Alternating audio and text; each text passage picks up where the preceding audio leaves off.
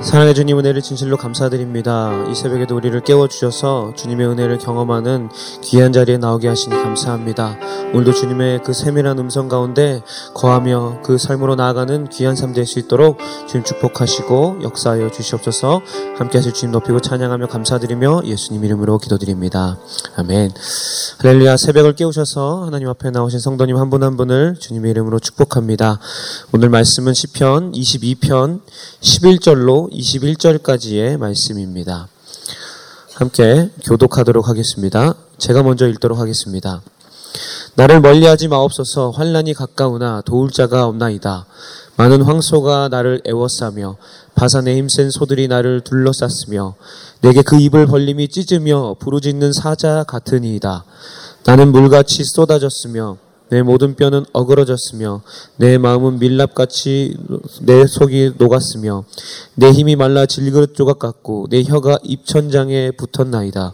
주께서 또 나를 죽음의 진토 속에 두셨나이다. 개들이 나를 애워쌌으며 악한 무리가 나를 둘러 내 수족을 찔렀나이다. 내가 내 모든 뼈를 셀 수 있나이다. 그들이 나를 주목하여 보고 내 겉옷을 나누며 속옷을 제비 뽑나이다. 여호와여 멀리하지 마옵소서. 나의 힘이여 속히 나를 도우소서. 내 생명을 칼에서 건지시며 내 유일한 것을 개의 세력에서 구하소서. 같이 있습니다. 나를 사자의 입에서 구하소서. 주께서 내게 응답하시고 들소의 뿔에서 구원하셨나이다. 나를 멀리하지 마옵소서라는 제목으로 말씀 나누도록 하겠습니다. 오늘 말씀은 어제의 말씀에서 이어지는 고난 가운데 하나님 앞에 드려지는 시입니다.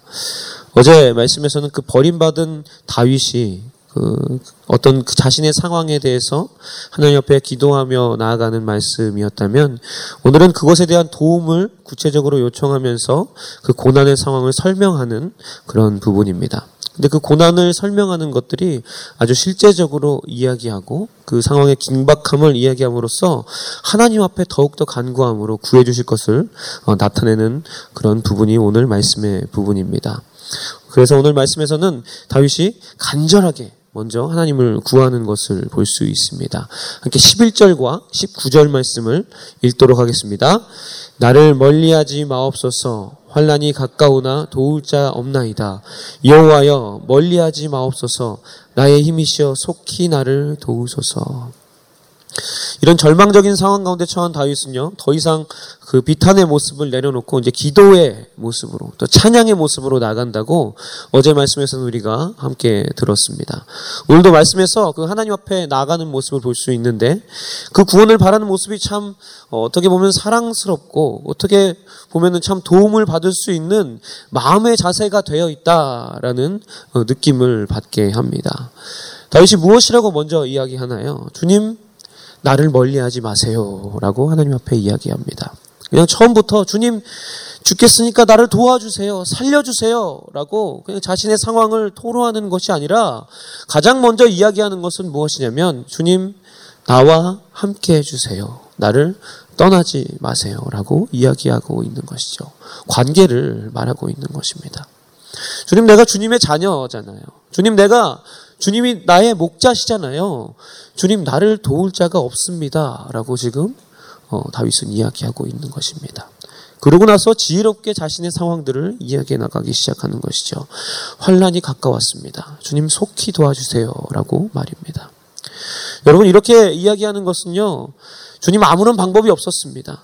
세상의 모든 것들을 다 해보았는데 그 모든 방법들이 다 사라져 버렸습니다. 라고 하는 그 이야기들을 우회적으로 다윗이 표현한 것이겠죠. 여러분, 우리는 다윗이 어, 하나님의 사람으로서 합당한 삶을 그리고 영광스러운 삶을 살아갔던 것들을 많이 기억합니다.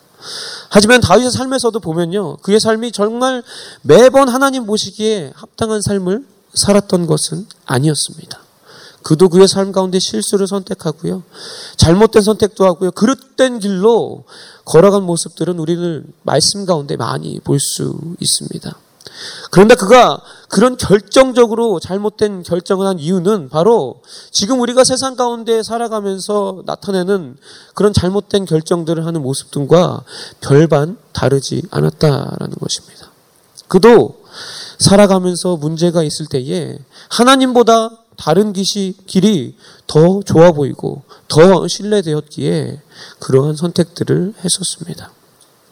그런데 그때마다 다윗은 그런 선택으로 인한 고난 가운데 처하게 되었음에도 그가 무언가 달랐던 이유는 바로 그 문제의 상황 가운데 바로 하나님을 바라보고 그분께 올바로 나아가는 삶의 모습이 있었다라는 것입니다. 주님 나를 멀리 하지 마세요. 주님 내가 살아가면서 주님 말고 다른 그 어떤 길이 정말 믿음직스러웠고 최선이라고 생각했었습니다. 그런데 그것이 아니었네요. 주님 나를 멀리 하지 마세요. 주님 나를 도와주세요라고 주님 앞에 납작 엎드리는 모습으로 그분 앞에 나왔다라는 것입니다. 사랑하는 성도 여러분, 우리들의 삶 가운데 여러 가지 상황과 환경 가운데 분명히 우리는 실수할 수 있습니다. 나의 생각과 나의 어떠한 세상의 생각이나 이런 것들이 나를 잘못된 길로 이끌어갈 수 있습니다. 그래서 그것의 결과로 인해서 고난의 길 가운데 어, 서 있는 분들이 있을 수 있습니다. 그런데 그때 우리가 가장 먼저 생각해야 하는 것은 무엇이냐? 어떤 것이냐 하면 바로 내가 누구냐 하는 것입니다. 여러분, 내가 누구인가요? 나는 영광스러우시며 존귀하시며 거룩하시며 전능하신 하나님의 자녀된 자라는 것을 잊으면 안 된다라는 것입니다. 그렇기 때문에 우리는 내가 아버지를 떠나 내 삶을 살아갔지만 주님 이제 돌아갑니다. 주님 날 떠나지 말아 주세요. 주님 날 떠나지 말아 주세요. 라고 겸손히 고백할 수 있는 것입니다. 여러분, 그래서 우리의 고백이 그냥 하나님 도와주세요. 살려주세요. 그것이 아니라 주님 나를 떠나지 말아 주세요. 이 한마디가 우리의 기도의 첫 마디가 되어야 된다. 우리의 첫 번째 고백이 되어야 한다라는 것입니다. 여러분 오늘 이 새벽에 함께 우리가 기도의 자리로 나갈 때에 우리의 기도가 시작되어지기 전에 이 말을 한번 먼저 고백하고 우리가 기도하는 것은 어떨까요? 주님 나를 멀리하지 말아 주십시오. 주님 나와 함께하여 주십시오라고 하나님 앞에 고백하시는 여러분 되시기를 주님의 이름으로 축복합니다. 여러분이 그렇게 고백하실 때에 하나님께서는 여러분을 거저두지 않으시고 여러분의 삶 가운데 속히 간섭하시며 역사하시는 여러분의 하나님이 될 것입니다. 다윗은요 그 구원을 바라는 이 시 안에서 어, 자신의 상황들에 대해서 이제 자세히 묘사하기 시작합니다. 이제 다윗의 삶 안에 정말 실제적인 어떤 어려움들, 정말 죽음을 앞두고 있는 극박한 상황들이 펼쳐지고 있는 것들을 볼 수 있습니다. 다윗은 자신을 실제적으로 위협하는 그 실제적인 그 상황에 대한 묘사로 하나님 앞에 이제 아뢰며 나아갑니다. 함께 12절, 13절 말씀을 읽도록 하겠습니다. 많은 황소가 나를 애워싸며 바산의 힘센 소들이 나를 둘러쌌으며 내게 그 입을 벌림이 찢으며 부르짖는 사자 같으니이다. 여기서 말하는 바산의 황소 힘센 소 이런 의미는요 그 시대에 아주 저속한 의미로 쓰여졌던 어떤 비속어 같은 의미였습니다. 바로 이런 것이죠.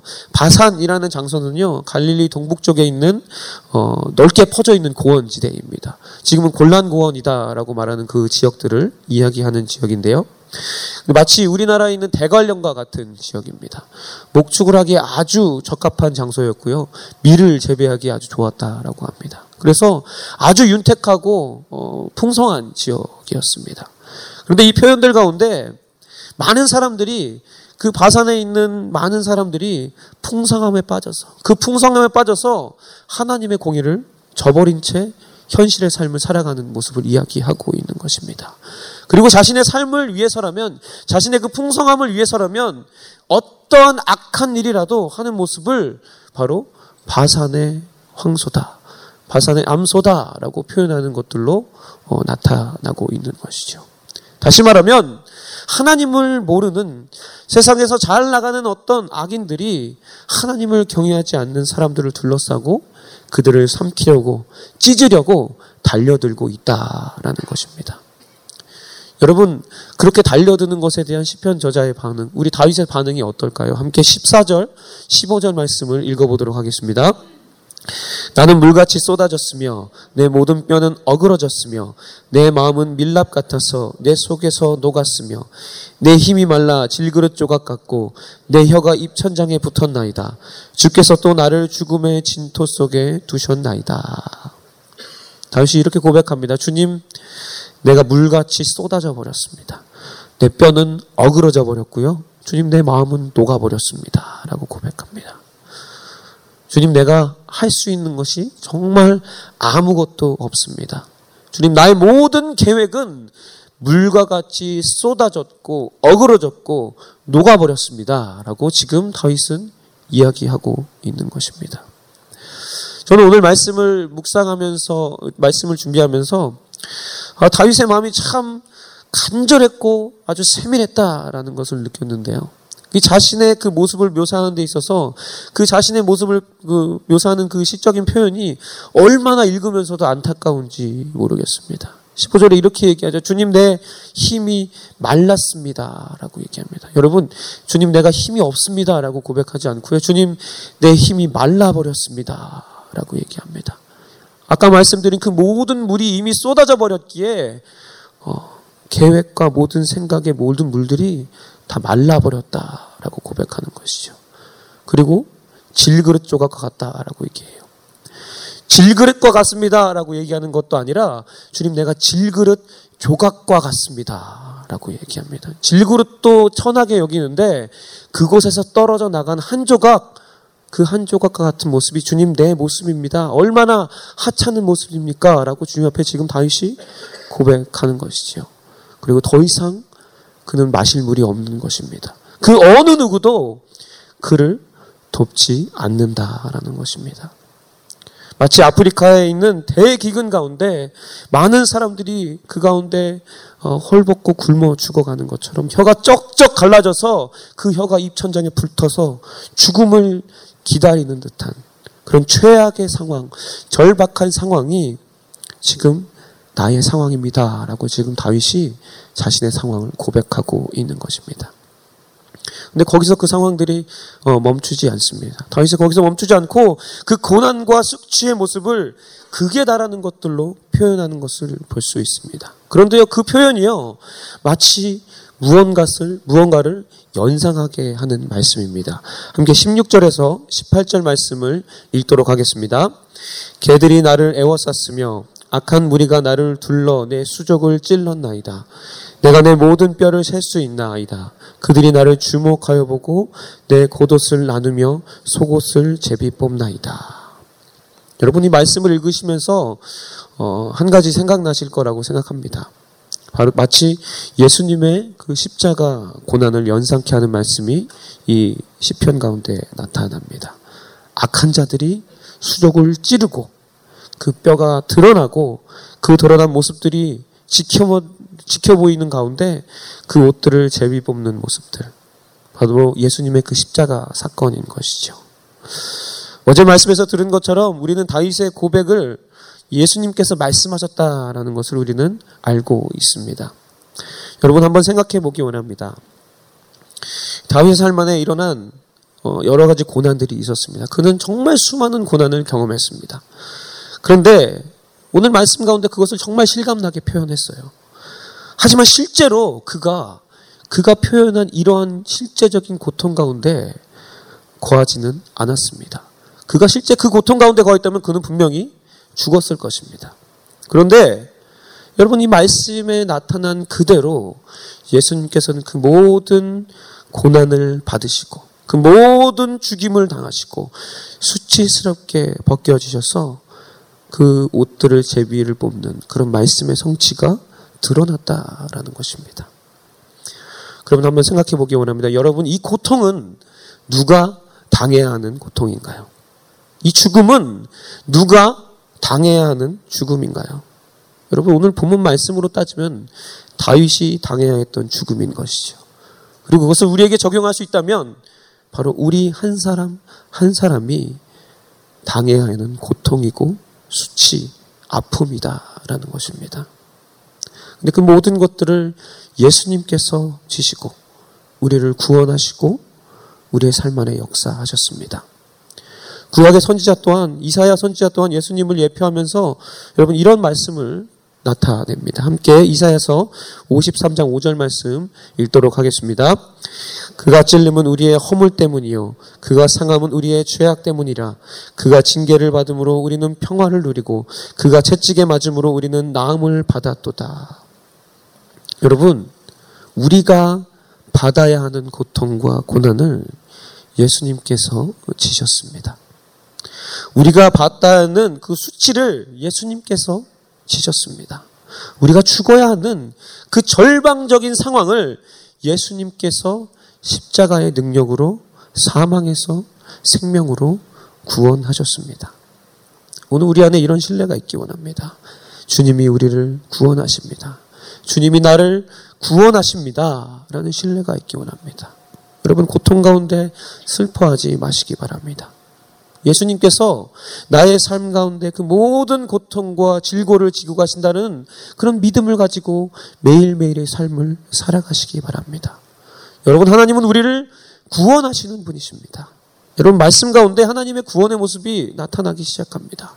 다윗의 말씀 가운데 하나님의 구원의 모습이 나타나는데요. 그 말씀이 얼마나 역동적인지 여러분 어, 보면은 어, 알수 있습니다. 함께 말씀을 한번 읽어볼까요? 21절 말씀, 22장 21절 말씀 함께 읽어보도록 하겠습니다. 사, 나를 사자의 입에서 구하소서 주께서 내게 응답하시고 들소의 뿔에서 구원하셨나이다. 라고 얘기합니다. 여러분 본문에 말씀하시는 그 하나님의 모습은요. 정말 말 그대로 5분 전에 역사하시는 그 하나님. 9회말 투아웃 만루 홈런을 치시는 그 하나님. 0.1초 전에 버저비터를 터뜨리시는 그 하나님의 모습으로 기적의 하나님의 모습으로 나타납니다.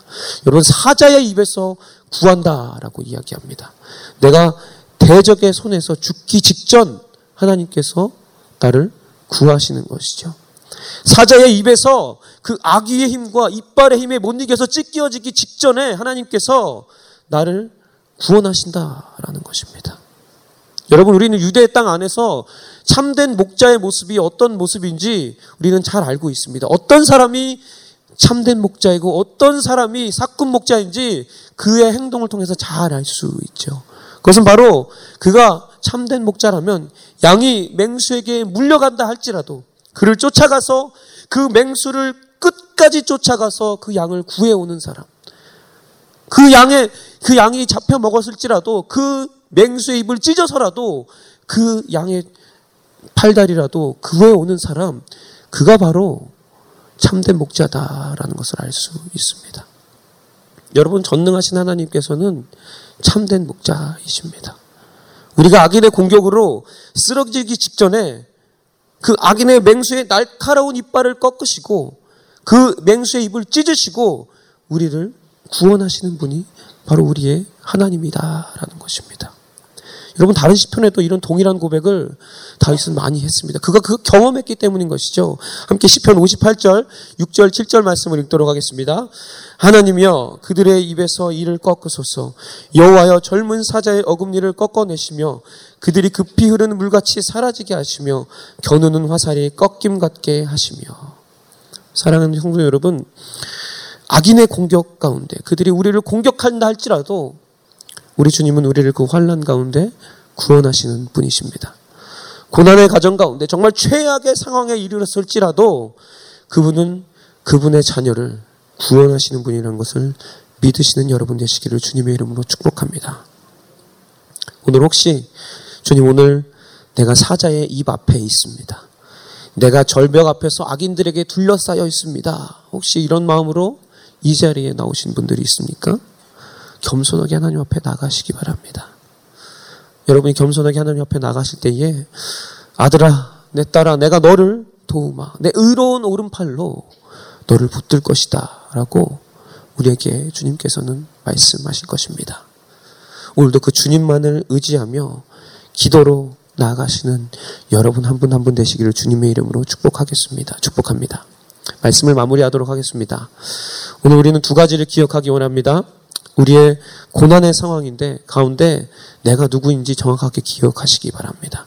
그래서 그 관계 가운데 정당함을 가지고 겸손하게 하나님 앞에 나아가시기 바랍니다.